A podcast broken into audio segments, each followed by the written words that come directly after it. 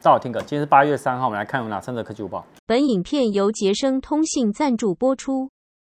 看第一则哈，三星哦，先前已经有宣布 S 二二将加入幻夜紫色，哎，结果呢，哎，本周呢，它已经确定在八月十号在全球同步呢发售了。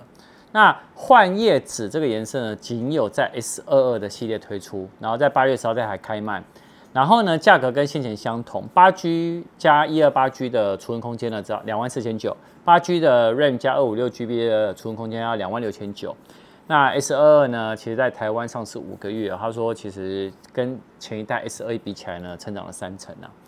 那你可以看到哈，那以这个颜色来看，接下来的下周刚好也是三星的发表会，那个 Z Flip 就是那个折叠的 Z Flip，不是。Fold Fold 展开是平板，上下折叠这个 Z Flip Four，他说也有可能呢，也是这个紫色。那这个有望呢就成为诶、三星下半年的主打色啦。第二则哈，iPad Air 六，哎，其实最近都没有这个消息哦。那终于呢有这个消息哦爆料出来了。他们说 iPad Air 六哦变化会有主要有三点。第一点呢，就是有别于呢 iPad Pro 的外形的设计。然后第二个呢，是他说起步这容量呢会达到一百二十八 G。第三个呢，则是会有更大电池来延迟延续这个电池的续航力。但是呢，这个爆料他就说，他没有说那个荧幕是否会有调整啊，比如说用上 Mini LED 啊，甚至用 OLED 的面板，这个可能之后才会能验证。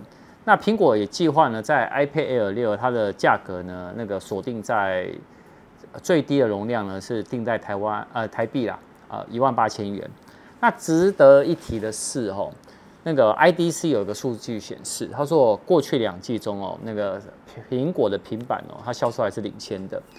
哦，所以其实老实说啦，大家用平板，哎，苹果的 iPad 的全系列还是有很大的优势在。第三者一样跟 iPhone 十四有关，那没错，最近很多 iPhone 十四的新闻哦。那这个外面就说，其实 iPhone 十四这一次有主要四大更新哦，让大家觉得哇很棒哦。包含第一个呢，就是后置镜头跟前置镜头的更新，因为现在呢拍照其实就是大家都会拿出来说的嘛。那 iPhone 十四 Pro 系列会传出四千八百万画素后置镜头嘛？那只不过呢，它在那个 Pro 系列才会有。那十四跟十四 Max 上面是没有的。那第二个呢，晶片会有升级，但是会有区隔。怎么说呢？在 Pro 上面呢，才是真正的 A 十六，然后呃，十四跟十四 Max 呢是用 A 十五。那 A 十五它到底会不会升级？就 A 十五可能 Pro 或 A 十五 Max 的晶片，A 十五 Plus，这到时候等发表才会知道。那基本上如果它没有变的话，它就是跟 iPhone 十三全系列呢是同等的 CPU。那另外的部分呢，当然就是新的型号，就是我刚刚一直讲的 Max，就是大尺寸，哦，就是六点七寸。那因为以前的苹果不是 Pro 系列的都没有出现过大尺寸，那这次大尺寸的把它列进来，苹果应该是蛮期待的。那最后呢，就是外观设计的差异。外观设计什么差异？当然就是前面有没有刘海了。那打孔铃幕的这个金套设计呢，是 Pro 系列才会有，但是呢，呃，十四跟十四 Max 呢，它是不会有的。意思是它还是。会保持呢刘海的设计，但是呢，他有说这个刘海设计呢会比过去的 iPhone 十二的刘海呢会小三十趴。